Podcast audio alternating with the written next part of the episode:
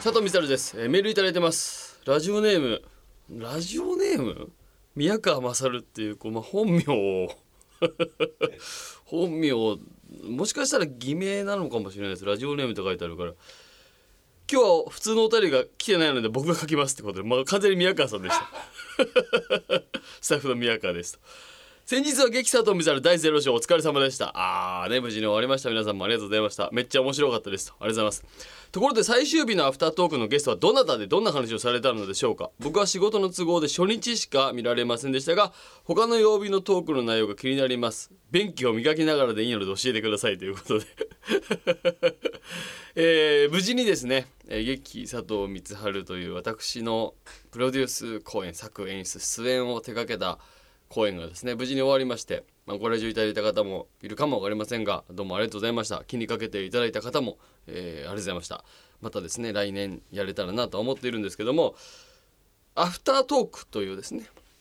まあ、およそ1時間10分のですねオムニバスコント集ですね。まあ全体としていろいろこうちょっと劇になっててお話になっててこうつながってみたいなこともねあの一応前にやってみたんですけどそれでまあアフタートークという時間があって、まあ、金曜日、まあ、この宮川さんが来てくれたのが、えー、アフタートークはですね金曜日は能町みね子さんが来ていただきましてで土曜日は土曜の2時半公演には金木星の伊藤さん佐々木さんと、まあ、僕がやってるトイレツというバンドの2人ですね。で夜は声優の中村江里子さん。で日曜日は、まあ、ずっとシークレットって書いてたんですけどオードリーの若林くんがまあ来てくれましてで、まあ、シークレットにしていたのは、まあ、そもそも若林くんに来てもらう予定ではもちろん当然いたんですけどこれはあのスケジュールが見えなかったからシークレットにしてたんですネタばらしをしますと。だから別にいいんですよもうそもそもスケジュールが抑えられてたらオードリー若林若林正義って書いてよかったんですけどあの何ヶ月も前にあの人のスケジュールを抑えるってもうちょっと難しくなってるというか、ま、基本ちょっと無理なんですね。なのででなんとなくいけると思うっていう話を聞いてたので まあじゃあ開けとこうと、うん、誰かをブッキングしといて若林君来たからここでっていうのはもうそんなことはもうね失礼なんでやれないのでもうまあじゃあギリギリまで様子見とこうと思って、えー、シークレットと出してチケット発売したんですよ。発売したものの佐藤光晴という男がシークレットトゲストシークレットと出した時点で若林だと半ば 皆さんが踏んでもう瞬殺で日曜日が完売したんですよチケットが。でこれはあのー、いや大体皆さんそう考えて日曜買ってくれたんだろうなとは思いましたけどもこっちとしてはその時点ではスケジュール抑えられてないので気が気じゃないっていうねまず非常に申し訳ないことにだってもしそれでじゃあ若林君ダメだってなってでおそらくじゃあ春日もダメだってなるわけでしょう俺はどうするつもりでいたんだっていうことですからまあほんと最悪、まあ、まずや南海キャンディー山里さんに土下座する準備だけはできてたっていう なんとかそれぐらいもうあとあとそのだから若林君でもなく春日でもなくってなったらみんなが納得する人ってやっぱ山里さんぐらいしか思い浮かばない。いやそこで俺が「ジャウの高槻です」って言ったらもう金返せってなるわけじゃないですか。だから半ばちょっと僕はドキドキしながらあの彼のスケジュールの様子をこうずっと伺っていて。まあまあ大丈夫になって大丈夫になった時点でもうあの本来は名前隠し通そうかっていう話もあったんですけどまあもう出しちゃおうと思ってシークレットゲストは若林正史でしたということ。まあ完売した後の発表だったから逆になんていうかねもし完売してない状況で名前出してそこからチケットがってなっちゃうと何ていうかまあちょっとね本来やっぱりその劇佐藤光晴としてはまあまあうんちょっと何ていうかやっぱ劇を見に来てほしいのも当然あるので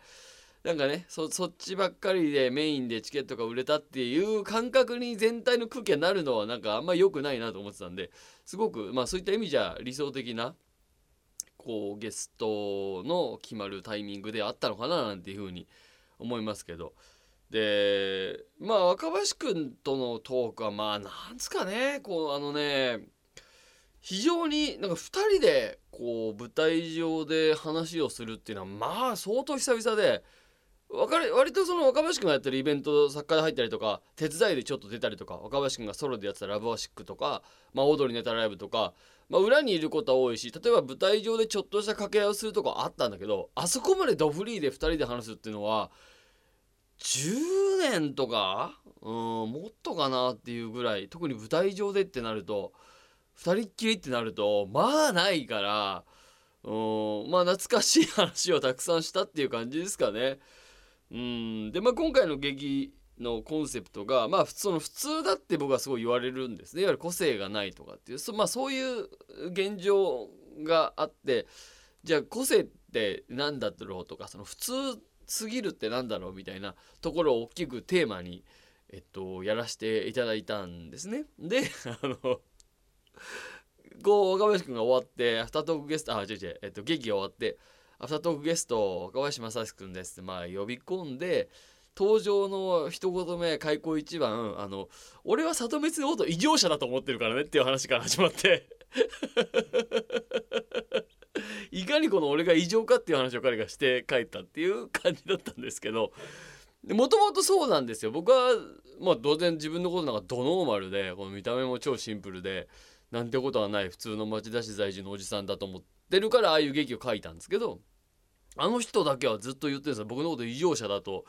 いう扱いをするんですよね。だから僕は全然そんな自覚はないんですけどそそれをぶちまけて帰ったっていう感じかな。うん。だからまあでもそんなトークをおそらく僕は若林君と10年前もしてたわけでまあそれがこうまあ再現できたっていう感じなんですかね。うん。なんかもともと僕がこういう構想をずっと持っててこう劇を演劇用というか、まあ、僕の作演出出演ものをやろうと思ってんだよねっていうのをずっとま相談を彼にしててじゃあもう絶対やった方がいいっていうのはもう間違いなく言ってたんですよね。もう僕が相談をした瞬間に即答で言ってたっていうとこがまああって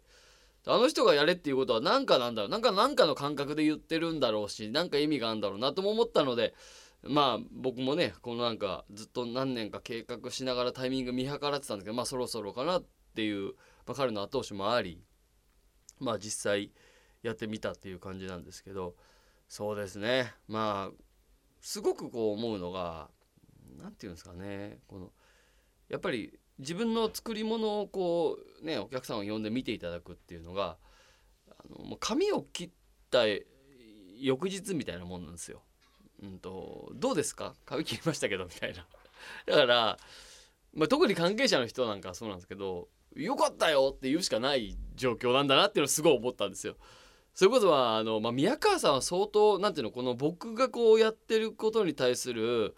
まあなんていうかこの感覚とか感情とか、まあ、割とすごく近しく理解をしてくれてる方なんですごく冷静に分析というかここがこうこうこうでこういう意図がちゃんと伝わったとかを結構ズバッと言い当てられた感じではあったんですけど、まあ、それにしたって多分宮川さんも僕がどうでしたって言ったら面白かったって言うしかないぐらいの状況ではそんな宮川さんでさえねだったはずなんですよやっぱり。でもそれはね僕改めてやってそう思ったんです確かにいやって思ったとこはあったにせよあのうんっていうことしかないだろうなと思うし。でもそれも込みで多分やったっていうところをおそらくお伝えすることが一番の意義だったりするのかななんていうふうにはねすごい思いましたけど。なんかこうでいろいろ僕が関わってる番組の総合演出の方とかテレビ局のその局員の方とかも来ていただいたりしたんですけどやっぱり今の現状の僕の生活でじゃああのすごく近視眼的に見た時にやんなくていいことではあるんですよ。わざわざこう劇場を抑えてで台本を7本6本7本書いて幕間のコント書いて撮影して、えー、で編集してもらってみたいなとかってやんなくていいことをわざわざやってるからすごいねっていう声だったんですね反響としましては。で確かにそれは僕がわざわざ今わざわざ佐藤光晴って名前を出してまあみんなが「良かったよ」って言いにくい空気に なるにせよ何かしら僕っていう冠で判断をされる材料を出すってことだからそれがねみんなが僕に直接言う言わないは別として判断材料を与えることになるからもしかしたら想定よりも面白い人だって思われる可能性もあるし思ってたよりなんか割とこういうことなんだって思われるっていう要は自分の結構、えっと、真実の実力を今世に問うことになるっていうか、まあ、提示することにはなるわけですからなんかそういう意味じゃすごく実は勝負だったりするというか、うん、こうリスクもあるね、えー、公演ではあるなっていうふうには思ったんですけどまあでもそれでそういうのもひっくるめてやっぱやってよかったと思いますね。うん、だから、まあ、僕が放送作家としてお仕事をね今させていただいてる中でこうやっぱり放送作家の仕事って自分のそのスキルみたいなものが全面的に反映されるかっていうともちろんそうでもないしだから逆もあるんですよ。実力がないようなところの僕がですよ。自分自身が実力がこの中でずば抜けてないけどなんか入れちゃうってチームがあったりとか。逆もあるし、うん、ここではめちゃくちゃ貢献できてるなとか。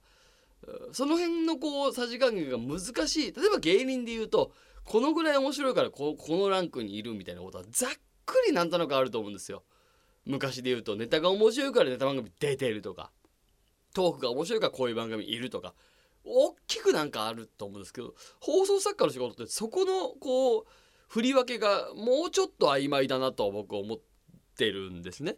の中でこの佐藤光晴が本当に面白いと思ってるものを作る面白いものを出す演じるっていうのはまあリスク高いかったですけどやっぱやってよかったなっていうふうにすごく思ってます今も。実はこんなことをちゃんとやれるんだっていう提示ができたことがもうその中身のねもっと台本こうすればよかったああすればよかったみたいなことはまあまあ結構今回に関してはちょっと二の次というかそのやったっていうことがちょっともう一個ゴールの正解になるまだハードルが低い状況なんでねその分。来年がそれこそちょっと勝負のこう僕のそのクリエイティブな部分を提示するとかようにね何かものづくりをしっかりゼロから1を作っていくっていう意味では来年が勝負になっていくんじゃないかなっていう、まあ、今回は本当に共演者と制作チームにもう大いに助けられて側をがっちり固めて固めて固めていやそりゃいいもんなるだろうっていうメンバーをこの側で固めてやったからまあ自分としてもその何て言うかこのぐらいのものができるだろうなっていう見積もってたところよりは相当いいものが僕としてはできたので非常に満足がいく公演になりました。まあ、本当に、まあ、若林君をはじめ、まあ、宮川さんもそうですけども、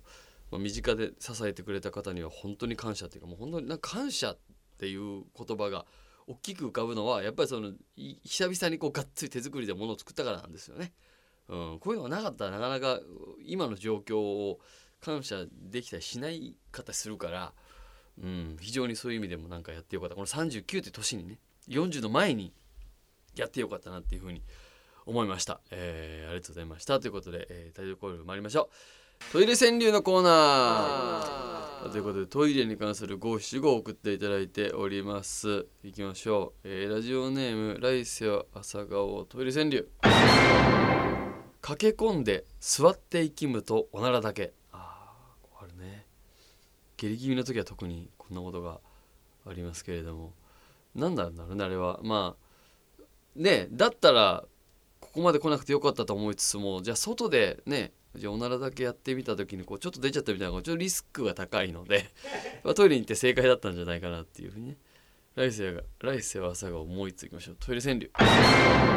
ペーパーを突き破って指で拭くって。ああ恐ろしいですね。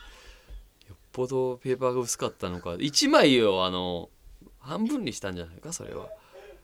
もうこれで日本の文化ではあの良くないとされてますからね。気をつけていただきたいなと思います、えー、引き続きトイレ川柳、えー、お持ちしております。575で、えー、ぜひメールください。トイレットアットマーク JORF.CO.JP までです。さあということで、えー、曲に行きましょう。天才バンドで好きだよ。